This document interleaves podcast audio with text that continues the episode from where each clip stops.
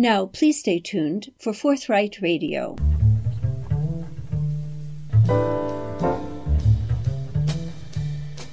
Welcome to this Forthright Radio for October 14th, 2022. I'm Joy LaClaire. 75 years ago, on September 18, 1947, the National Security Act, a major restructuring of the U.S. military and intelligence agencies, went into effect. It created the National Security Council and the Central Intelligence Agency, headed by the Director of Central Intelligence. Our guest today on Forthright Radio is Professor of American History Emeritus at the University of Edinburgh, Rhodri Jeffreys Jones. His latest book, A Question of Standing The History of the CIA, published by Oxford University Press, examines how the influence of the CIA has shifted with its standing with different presidents, congresses, and the U.S. as well as international public over time. His reputation as an intelligence authority has been long established, with earlier books such as The CIA and American Democracy, Cloak and Dollar, A History of American Secret Intelligence, In Spies We Trust, The Story of Western Intelligence, and The FBI, A History. We spoke with Professor Jeffreys Jones on October 11, 2022, via Skype from his home in Edinburgh, Scotland. Welcome to Forthright Radio, Rhodri Jeffreys Jones. Thank you for joining us today. My pleasure, Joy. Rhodri, your latest book, A Question of Standing The History of the CIA, uses the concept of the CIA's standing with the president, the public, and even the international community to gauge the ups and downs of the CIA over its 75 years. What does standing mean, and how do you evaluate it in your history? Well, standing can have different dimensions. The standing of the CIA in the White House is clearly important, and a lot of people say that the CIA has to have the year of the president. So, one way of approaching that is to ask Has the uh, CIA merited the respect of the president? Another approach is to ask whether the president is interested in intelligent matters and is qualified to understand them. But that also the standing of the CIA with the American people is very important. It was established in 1947, and it is important to note that it was established by virtue of an act of Congress. Now, this was the first such intelligence agency in world history to have the explicit consent of the people through their elected uh, representatives. I think that has given it considerable authority and, and standing in uh, American society. And this has a practical uh, angle in that the CIA depends on the congressional consent for its budget, especially on the House of Representatives. And the CIA is overseen by committees from both houses, the House of Representatives and, and the Senate. So it's, standing in, in, in Congress is important. And finally, I think there's the relationship between the standing of the CIA and the standing of the United States. What the CIA has done abroad has helped to mold international opinion. And what people think of America sometimes, indeed, very often, is affected by what they uh, perceive the CIA to be doing. Every nation state needs to know what allies and adversaries are up to, so something like a central intelligence agency is not surprising. However, as you just pointed out, the CIA was the first democratically sanctioned secret intelligence agency in world history. It had a legacy in the United States that can be traced back to George Washington. Would you briefly share with us that progression up to its founding in, in 1947? I think that's an important thing to do because very often people emphasize the immediate precursor of the CIA, the Office of Strategic Services, which was a World War II intelligence agency. But I think that to understand the CIA, one must go right back to George Washington.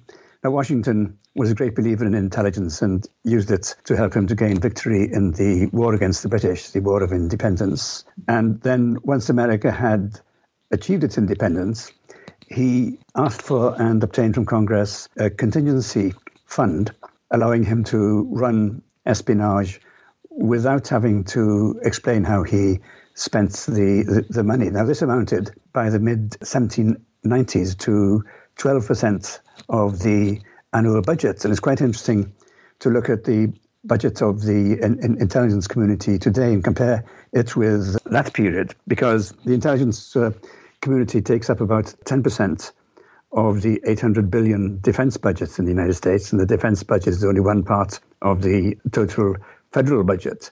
So Washington asked for a lot more money in relation to other activities than the CIA and the intelligence community does today. But in Washington's day, and the same can be said of his immediate successors, espionage wasn't really organized on an institutional basis. It was a question of running individual spies in particular operations. The first uh, institution one can speak of is the United States Secret Service established by President Lincoln in his last cabinet meeting just before he was assassinated in 1865. And the Secret Service was established primarily to chase down counterfeiters. The greenback dollar had been floated, and in order to maintain the integrity of the currency in the face of counterfeiters, the government under Lincoln established a Secret Service. The Secret Service then had a kind of checkered history because it was asked by Congress in the 1870s to tackle the Ku Klux Klan, which it did successfully, penetrating the Klan in the early 1870s and leading to its being crushed at that point, although it revived later. And in the later period, uh, the War of 1898, the Secret Service took care of counter-espionage on behalf of the United States government, breaking up aspiring in Montreal organized by the Spanish. So the Secret Service, and then along came the Federal Bureau of Investigation, originally known as simply the Bureau of Investigation, established in 1908 when President Theodore Roosevelt wanted an institution that could investigate land fraud in the American West. But gradually, the remit of the FBI expanded. In the First World War, it began to dabble in counterespionage. And gradually, the Secret Service was confined to looking after the safety of the American presidents. In the course of World War I itself, there was quite an expansion in military intelligence, but also very interestingly, if, if you want to find out about the origins of the CIA, there was an organization called U1. The letter U, taken from the first letter in Undersecretary, the Undersecretary of State was the number two guy in the State Department. And U1 had the responsibility of coordinating the whole of the American intelligence effort. It was highly secretive, and for that reason, not many people know about it today. U1 continued to operate right up until 1926, when the federal government, in a period of, of perhaps um, naive foreign policy, decided it want, wanted to clean up its act, and it dissolved both U1 and an American code breaking agency known as the Black Chamber. So by the time you get to the 1930s, you have the branches of the armed services, the Army and the Navy, each with their intelligence uh, capacity, and you have the FBI and the Secret Service limited to a minor role. But on the eve of the Second World War, it was realized that something more potent was required. At first, it seemed that J. Edgar Hoover's FBI would step into the role, and he was very ambitious to preside over an agency which would take care of foreign policy matters as well as domestic policy. But then during the course of the war in 1942, President Franklin D. Roosevelt established the Office of Strategic Services under a charismatic leader called William Donovan, Wild Bill uh, Donovan. That lasted until 1945 when President Truman, who had succeeded President Roosevelt, dissolved it. Truman wasn't very keen on the OSS, didn't think it had achieved very much, and worked his way towards establishing the CIA in 1947. As you point out in your book, the FBI not only did it have espionage in the United States, but it also covered Latin America, uh, Central and South America. That was news to me, as much in your book is news to me. So, as we said, the Congress creates in the National Security Act of 1947 the CIA, the Central Intelligence Agency, as well as the changing the War Department to the Department of Defense. That was quite a linguistic coup. But I'm impressed with how the various actions of the CIA over time have created repercussions that we we can see even this week in the news. For example, as the streets of Iran run red with the blood of demonstrators against the ultra conservative Islamic Republic regime, one thinks of the role of the CIA in overturning the democratically elected government of Mohammad Mossadegh in 1953 with the installation of the Shah, as well as that of President Jacobo Arbenz in Guatemala. One can understand the need for intelligence gathering and analysis, but the CIA also, from pretty early on, engaged in covert operations. How was this justified in the eyes of the perpetrators? Well, I think you're right in saying that the predicament of present day Iran goes back to that very unfortunate event in uh, 1953. How did this all come about? I think that one needs to go back to the Montevideo Conference of 1933. Prior to 1933, the United States would engage in gunboat diplomacy. That is, if there was trouble with a, a Latin American or a South American state, of what was defined by the United States as trouble, meaning there was a threat to perceived uh, United States interests. It would send in a gunboat, or perhaps more frequently, send in the Marines, and the Marines would uh, occupy the country until it came to its senses. But this kind of policy naturally was extremely unpopular in South America, where anti Yankee feeling was uh, very widespread. And in 1933, uh, Franklin D. Roosevelt, at the Montevideo Conference of American States, agreed, together with the other states, that no American state should intervene in the internal affairs of another state. Now, that worked fine until the outbreak of the Cold War. In the Cold War, American politicians still wanted to influence in some way the events in South America. But they couldn't do so by previous means, sending in an armed contingent. So they resorted to subterfuge instead, trying to achieve things secretly. I think another background factor is the foundation of the United Nations, which of course was an American development, founded at a conference in San Francisco. Its headquarters is still in New York City. The United Nations Charter prohibited the achievement of international goals by means of, of war. Since then, we've had a whole series of undeclared wars. But in the case of the United States, instead of conducting undeclared wars in the Western Hemisphere, it resorted to undercover method, methods instead, hoping that it wouldn't be caught out. of course, the underlying fear in the early 1950s was the spread of communism. So people very often justified insofar as they had to justify these activities, they justified the actions of the CIA in those terms. When I say insofar as they had to justify, I say that because although in the countries affected, it was common knowledge that the CIA had intervened in the politics of their countries, the American people were kept in the dark.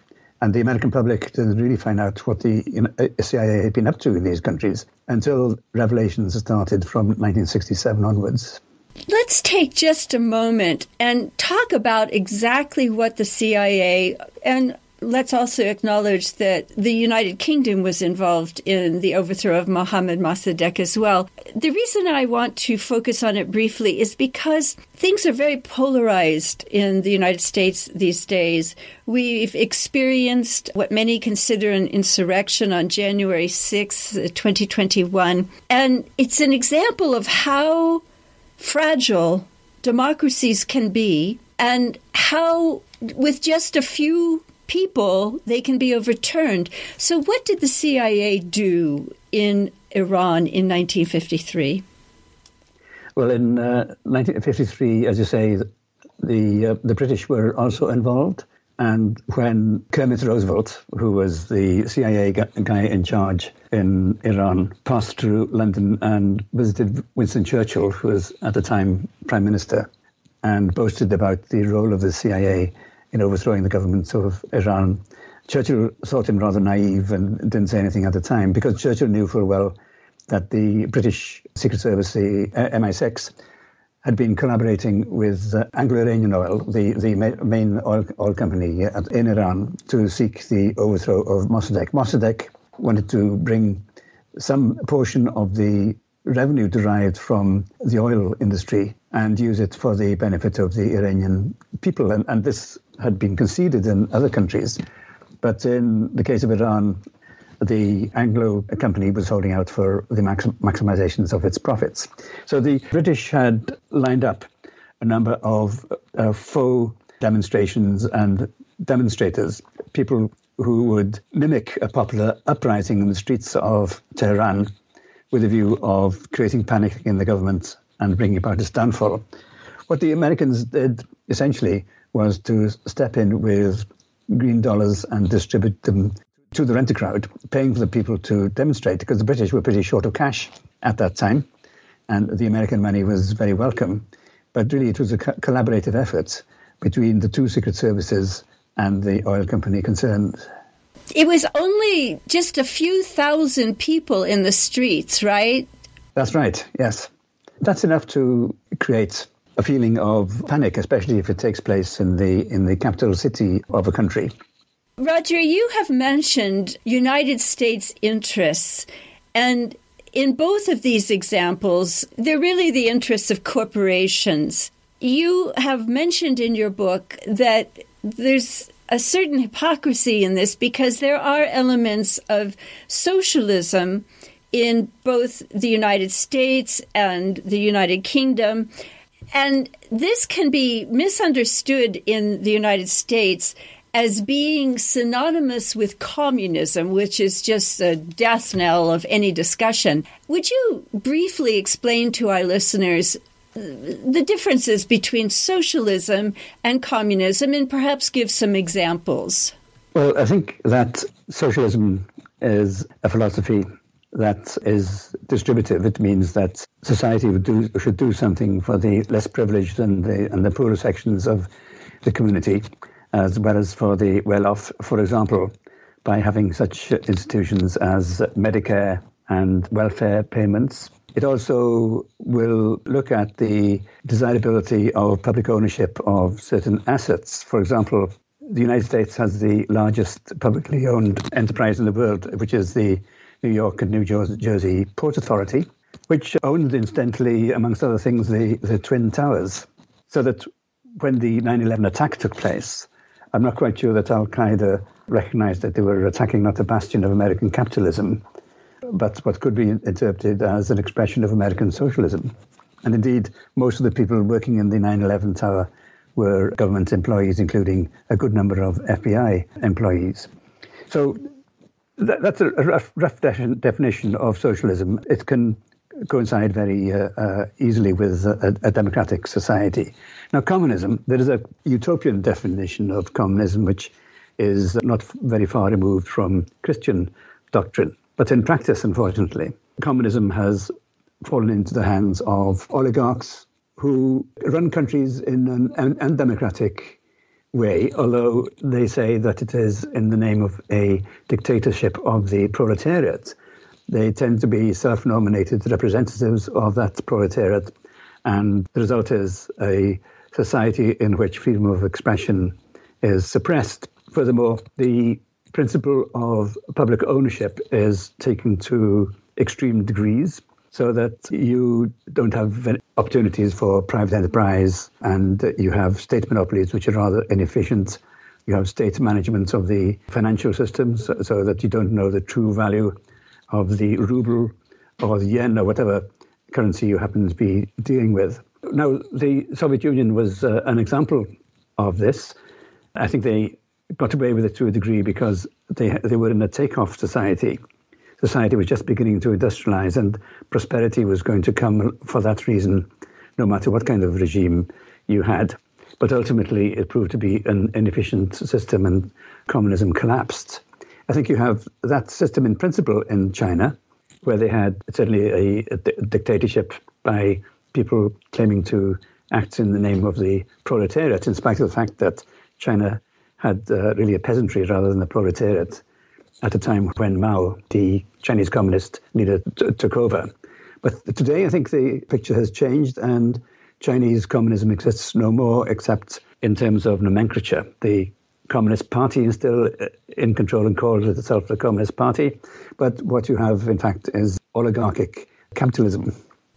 We've discussed the covert operations of the more bloody kind, but there was also in the 1950s a very active cultural propaganda program. Could you give us some examples of those? And not just in foreign countries, but in the United States as well. Well, in foreign countries, the United States invested in cultural artifacts, magazines, art galleries, cultural festivals from the 1940s on. To give an example, there was a very influential intellectual magazine called Encounter, to which many distinguished British commentators contributed and British intellectuals. And it was all paid for by the CIA. And the distinction here is between those who were witting, that is, people who received CIA money and knew that they were receiving it were called witting, and the unwitting. It caused considerable bitterness when all this was revealed in an article in Ramparts, the West Coast Catholic radical magazine in 1967. It caused bitterness in the countries affected because you could point a finger at someone who'd been subsidized by the CIA, and that certainly wasn't very good for their political and moral uh, reputation. But the problem was that they might have accepted CIA money without knowing where the money came from, because the, the money was organized through front organizations. The Organization for Cultural Freedom, for example, based in Paris, and a whole number of uh, organizations, for example, the uh, National Students Association, the uh, American Association, which represented uh, university students, would send representatives abroad, well financed people who would encourage like minded students in other countries and all with CIA money. There again, who was witting? Some of these student leaders knew that they were being subsidized by the CIA, and others didn't. So that's the American dimension. The ex- exposures of 1967 with the ramp- ramparts in the, in the lead, and then New York Times and other newspapers latching onto that, discovered that it wasn't just students who were affected, but journalists were being subsidized by the CIA with or without the knowledge of their newspaper proprietors back in the United States. Religious organizations, women's organizations were subsidized by the United States to send women abroad to encourage women in other countries to move politically in certain directions. And when that came out, it was highly controversial, not just for the ethical objections that it could stimulate, but also because in the law of 1947, which established the CIA, the agency was prohibited from operating within the United States. FBI had the domestic remit, and the CIA had the foreign remit. There was a reason for that. There was great opposition, especially from President Truman, for example, to the idea that there should be one omnipotent intelligence agency that was considered to be reminiscent of the Gestapo in Nazi Germany. So, one way of kind of weakening the overall impact of the intelligence community was to divide it. So, when it was discovered that the CIA had overstepped the boundary and was recruiting people from American voluntary organizations on a, on a widespread basis. There was uh, widespread criticism. Your book recounts much of what happens in the 1950s, which we don't have time to go into. The next big event was what we can call the Bay of Pigs fiasco. In 1961, it begins. In the interest of times, as contemporaries, what should we glean from that affair? Well, I think the first uh, point to, to note is that it was not the first failure. You've already mentioned the overthrow of the governments of Iran and Guatemala, both democratically elected in the previous decade. Now, that was represented in administrative circles in the United States government as a success, but I would describe it actually as failure masquerading as success because it had a, a, a terrible effect on opinion of the United States in those countries. There was um, a journalist called Thomas Morgan toured the world in the 1960s asking why people were anti-American. He didn't ask people why they were pro-American. His specific question was why were people anti-American? And I was very surprised when I read the book because I thought that anti Americanism would spring primarily from the role of America in the Vietnam War. But actually, no.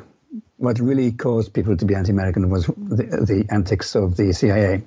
So all that was a disaster prior to the Bay of Pigs, but the Bay of Pigs was still represented as a disaster because it failed in its objective of overthrowing the government of Cuba. In this case, as it happens, not a democratically elected government, although, as the CIA analysts pointed out at the time, Fidel Castro, who was the leader of Cuba, had the support of the vast majority of the Cuban people. So the Bay of Pigs pricked the bubble of belief that people had, even when those beliefs were mistaken. That is, a mistaken belief that it was a good idea to overthrow um, the governments of other nations by secret means. But it was a turning point in another way, according to the journalist Stuart Alsop, who said at the time that it was uh, an attack on the way in which American intelligence had been run by an Ivy League elite, the, the WASP contingency. You can also add that, um, in, in, addition to being white Anglo-Saxon Protestants, they were all men. CIA was run by quite a narrow clique of people up until the Bay of Pigs. And Alsop argued that as a result of the Bay of Pigs, uh, the Ivy League people such as Allen Dulles, the director of the CIA, had gone to Princeton and so on. They were swept away. Uh, Dulles himself was fired by President John F. Kennedy. And in their place came people that um, Alsop regarded as dull technocrats. These people were less interested in having good fun and overthrowing foreign governments and interfering with the cultures of foreign nations and launching literary magazines and all this. They were more concerned with the serious business of finding out precisely what the atomic capabilities of the Soviet Union were and so on. Again, this brings us to our uh, very contemporary situation.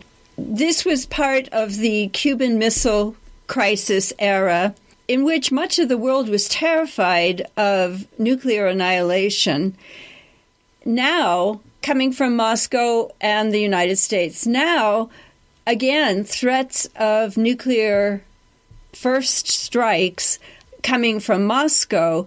You document certain failures of uh, U.S. intelligence in the 50s, etc. In the current situation, it seems that the intelligence was actually very good in the lead up to the invasion of Ukraine eight months ago or so. Do you have any comments on the situations, comparison or differences?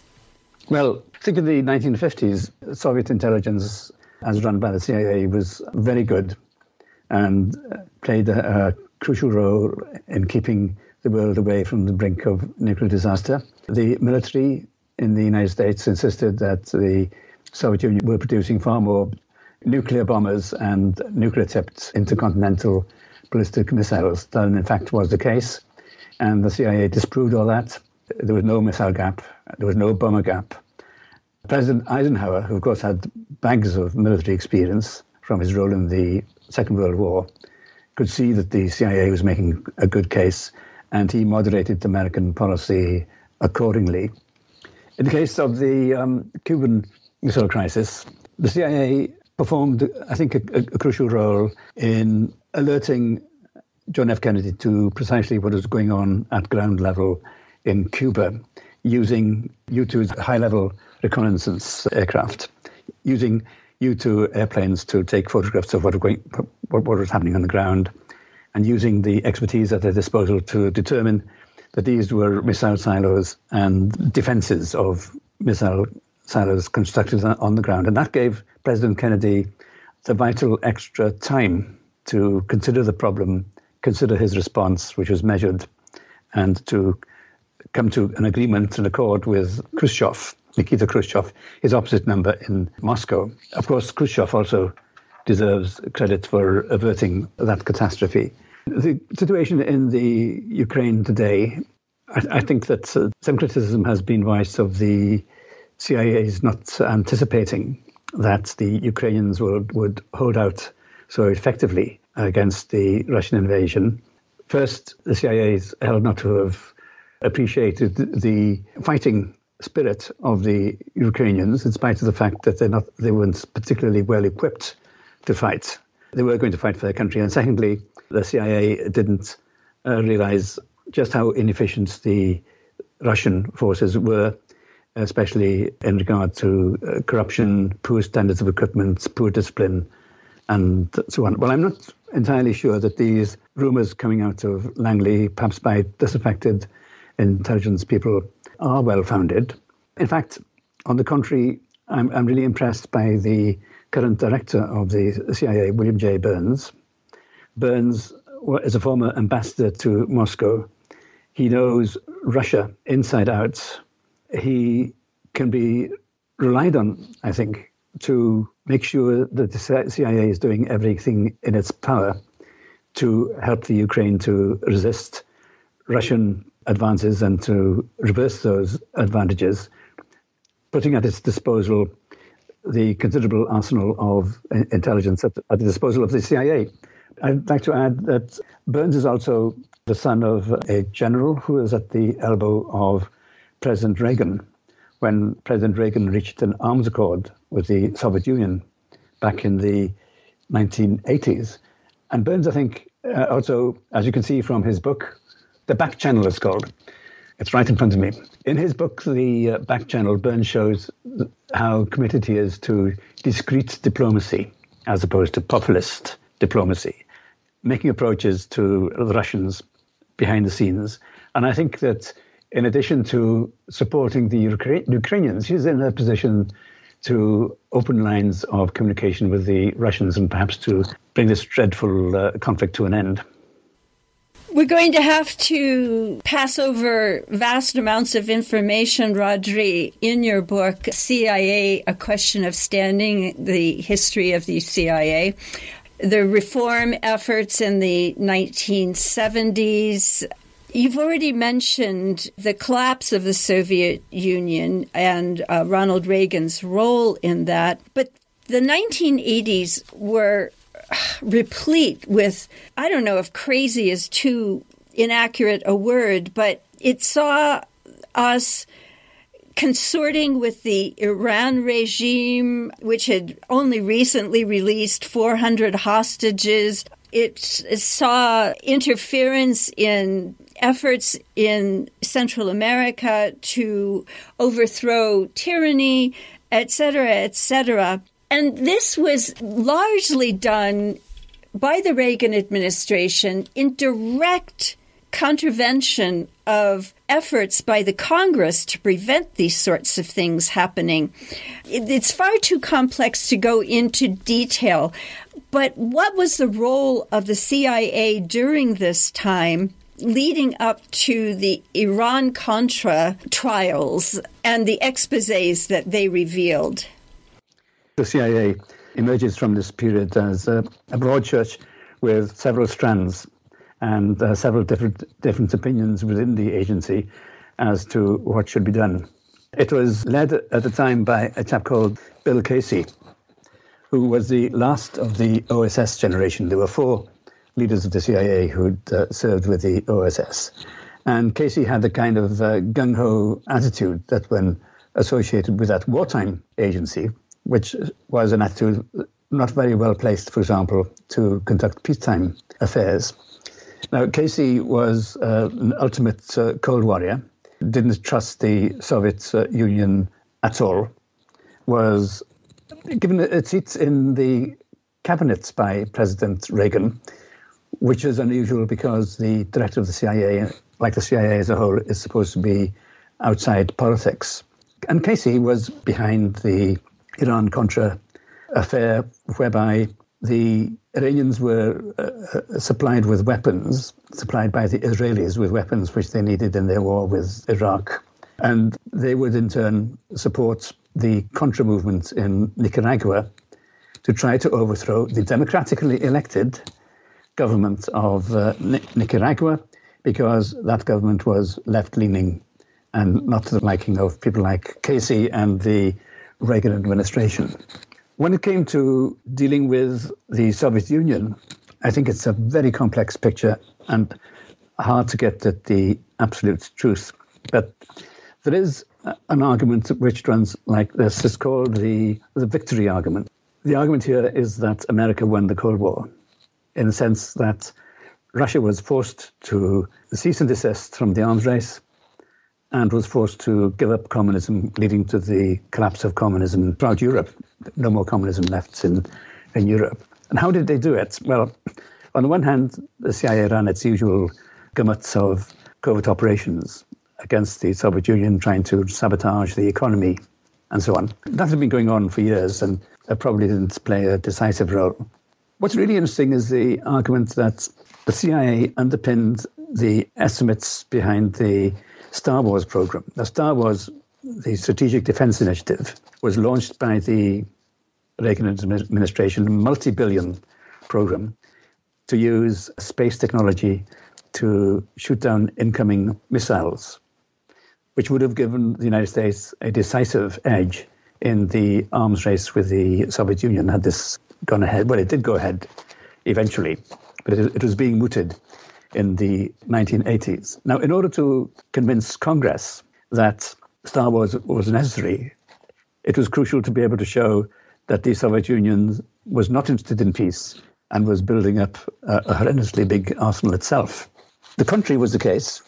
The Soviet Union was not doing this, and the Soviet Union was interested in peace overtures. But by persuading Congress to agree to Star Wars, to the Strategic Defense Initiative, then the Soviet Union was confronted with the imminent probability of bankruptcy should they choose to compete with the Americans, which they couldn't because their economy was too weak. And therefore, they were forced to the negotiating table, agreed to arms limitations, greatly to the benefit of world peace, and that lasted right up into the present century. So that's an interpretation of what happened.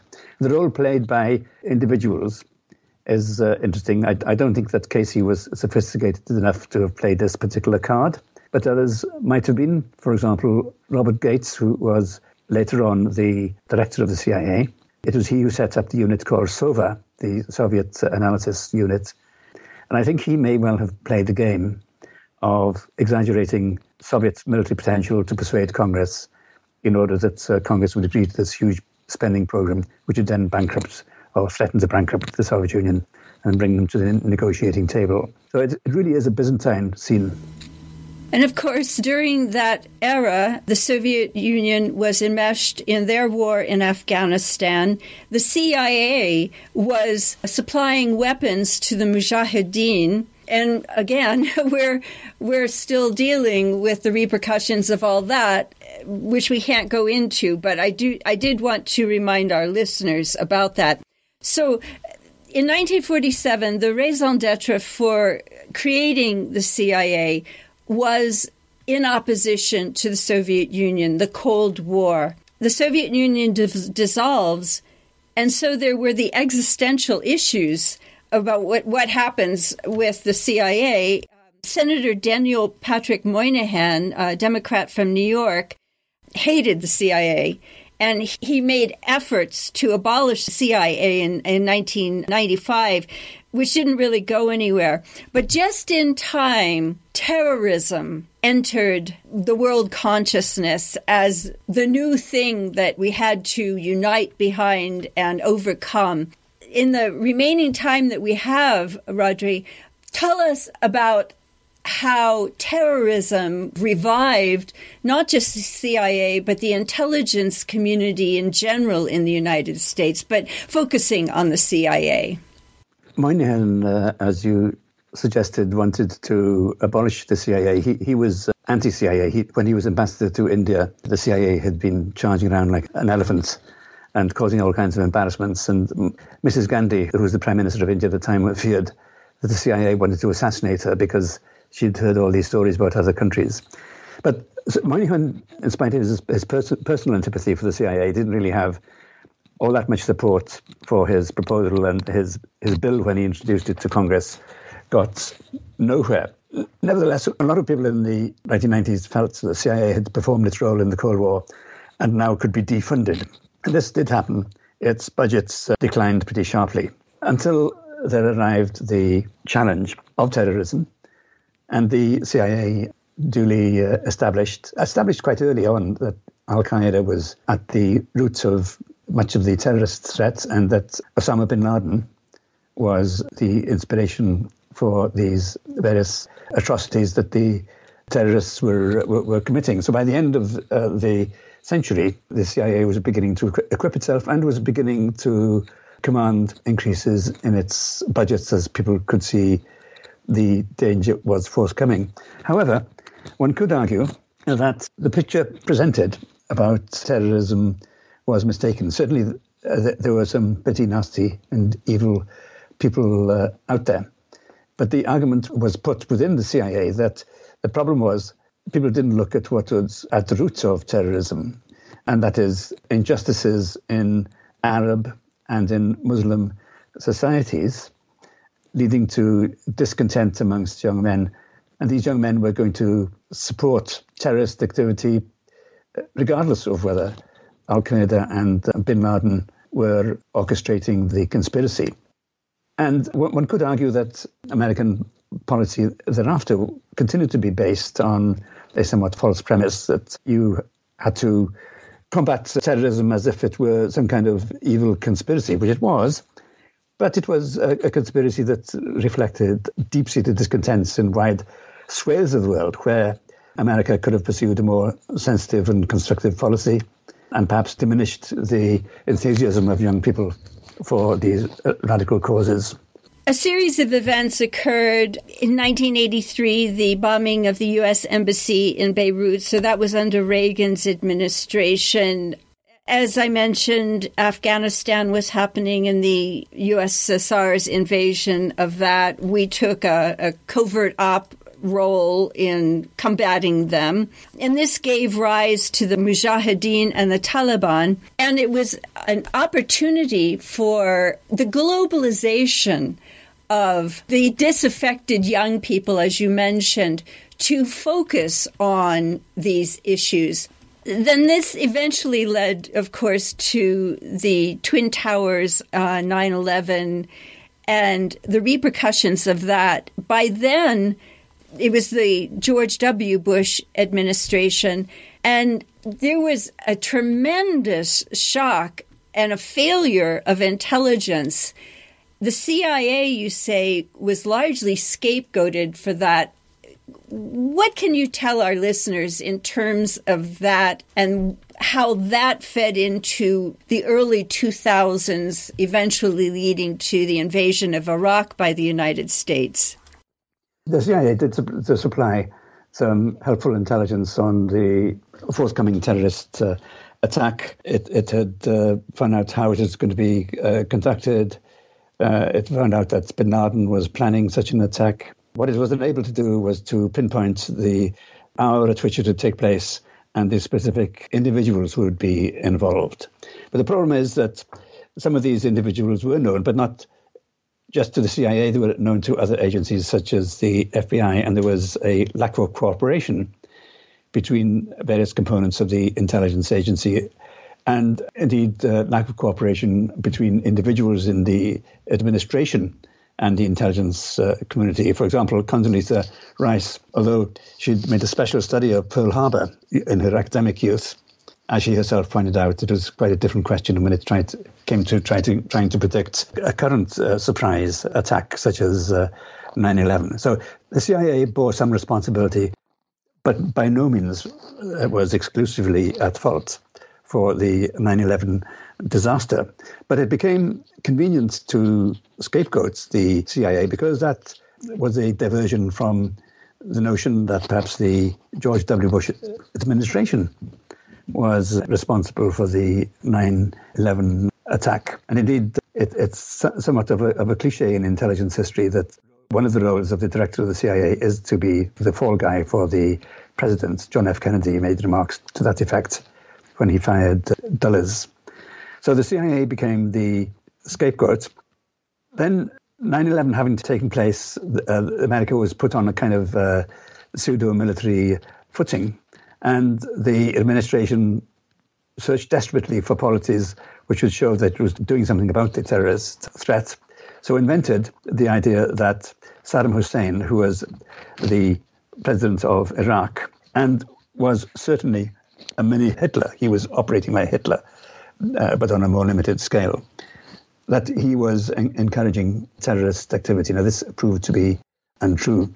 They decided they, they wanted to unseat Hussein, achieving regime change, and indeed wanted to invade Iraq and overthrow his regime entirely, including his governing party. So they sought also a justification. They thought they had to go a step further, not enough to say that he's a mini Hitler, not enough to say that he's orchestrating terrorism, had to be shown that he was a threat to the United States.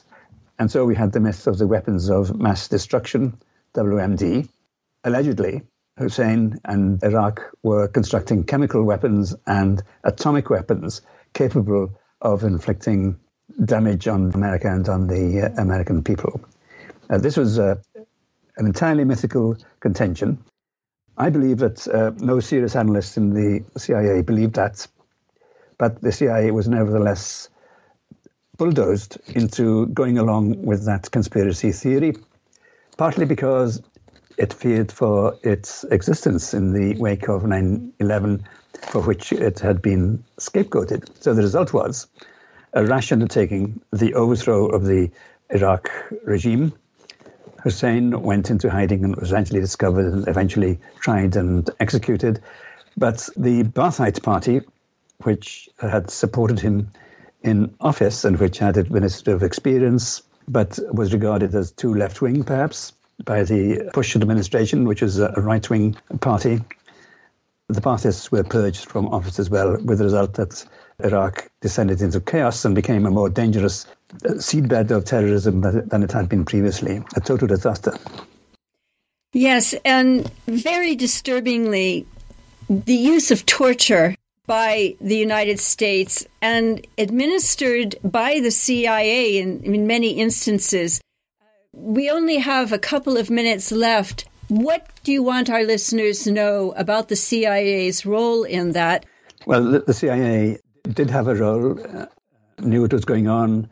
The torture was undertaken in conjunction with the military, but also with privatized components of the intelligence community.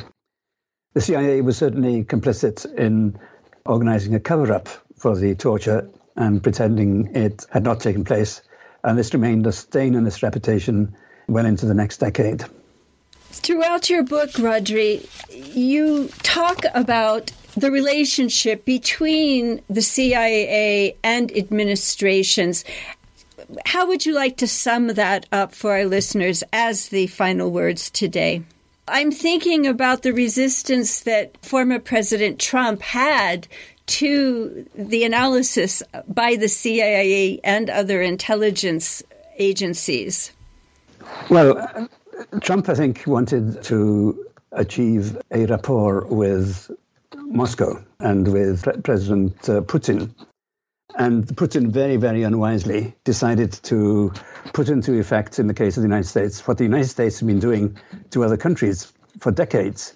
That is, he used a covert operation in order to undermine the presidential campaign of Hillary Clinton and in order to put his friend Trump into office. John Brennan, who came to be director of the CIA, had personally warned the Russians what the outcome of this would be. The plot would certainly be discovered, and there would certainly be a backlash, which would be uh, unfavorable to Russian interests. And this happened, and meant that uh, Trump really, I think, became un- unelectable because of that issue. After, of course, he'd served one damaging term as President of the United States. Well, Rhodri Jeffrey Jones, thank you so much for being our guest today on Forthright Radio and writing your book, The CIA A Question of Standing the History of the CIA. We very much appreciate your work.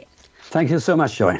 You have just heard a conversation with American History Professor Emeritus Rhodri Jeffreys-Jones. His latest book, A Question of Standing The History of the CIA, is published by Oxford University Press.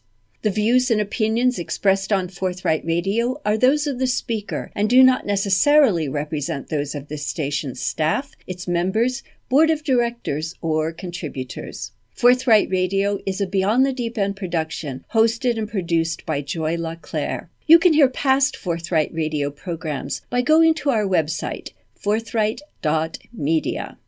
Tomorrow morning, Mendocino County Public Broadcasting, KZYX and Z, is beginning our fall pledge drive. The theme of the drive is Mendocino Connected. When KZYX was first heard on the airwaves way back in the fall of 1989, the situation in Mendocino County and the world was very different than it is today. The only way one could tune in was via the radio, and the range was limited by the power of the signal, the distance from the transmitter, and the ridges in the way. Today, one can listen via the stream pretty much anywhere on planet Earth one is connected to the internet.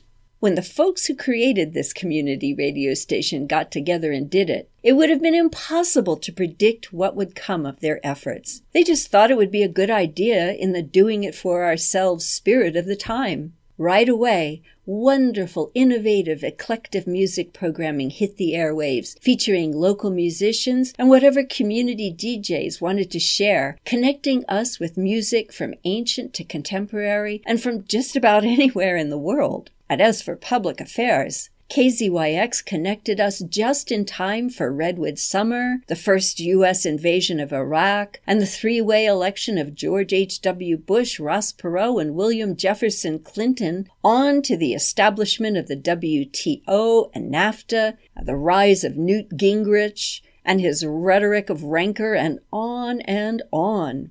Those were the early days.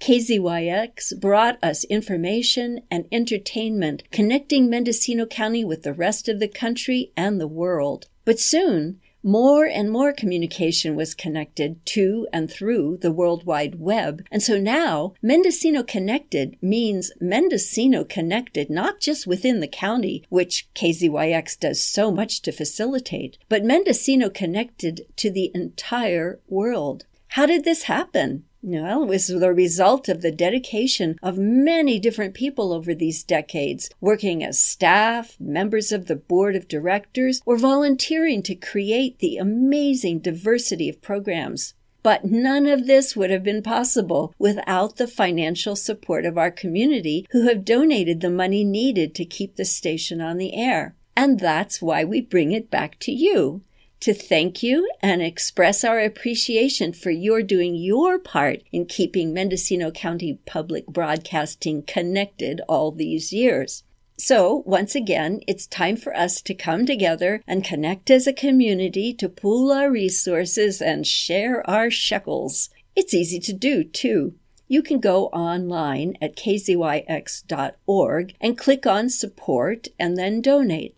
It's secure and easy to follow. You can choose a one time amount, but I encourage you to choose a monthly donation in an electronic fund transfer from your credit card or bank account. After all, you listen all during the month, right? You can also call the station during business hours at 707 895 2324. And if you're interested in a thank you gift, you can find a list on the donation page. But beyond that, I have to share with you that Mendocino Connected has a very personal meaning for me. I contracted Lyme disease bringing in firewood in 1991, and within a few years, my condition had deteriorated so much that I was bedridden, living in isolation. And I was so ill I couldn't even read, but I could listen.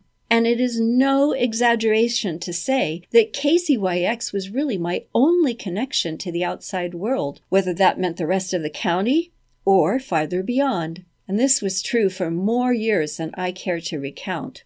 Eventually, though, I became well enough to begin volunteering at the station, which was only a few minutes' drive from my home beyond the deep end of Anderson Valley. So I would stuff envelopes or remove that infernal plastic film from CDs or take your pledges during pledge drives or whatever else I could do at the Philo Mothership. But then I was able to read again, and as is my wont, I got all fired up about John M. Barry's book, The Great Influenza. I told then program director Mary Aigner that she needed to have someone interview him. I was taken aback when she told me that I should do it. That was so not what I had in mind. But there was a gap in the upcoming holiday schedule that needed filling, and she persuaded me to do it. I did it, and I've been doing it ever since. Here's the thing. The connection to KZYX was so crucial to my well-being during those years of illness and isolation that I feel I will never be able to fully repay my debt. But I do what I can by producing Forthright Radio. And since you are listening, you must feel you are deriving something of value too from KZYX. And since you are listening, you are connected. And yes, it is Mendocino connected, but it is so much more than just that. It's hard to know who is listening to the station and where they are listening, but I am able to see numbers and locations by nation as to who opens up archived editions of Forthright Radio from forthright.media website. And at last count, people were downloading the program from more than 80 countries. And since Forthright Radio originates in Mendocino, that is a pretty big and broad Mendocino connection. So, all this is my way of thanking you for your support and encouraging you to give as you are able to keep this amazing community institution alive and thriving. And when you contribute online anytime or during our pledge drive, there's a space for leaving a comment. I would love to hear from you that far flung though we may be, we really are Mendocino connected via KZYX and Z. This has been a production of Mendocino County Public Broadcasting, KZYX Philo 90.7 FM, KZYZ Willits and Ukiah 91.5 FM, and Fort Bragg at 88.1 FM. You can find more content like this on our website at kzyx.org and consider donating by clicking the red donate button in the upper right corner. Thank you for listening.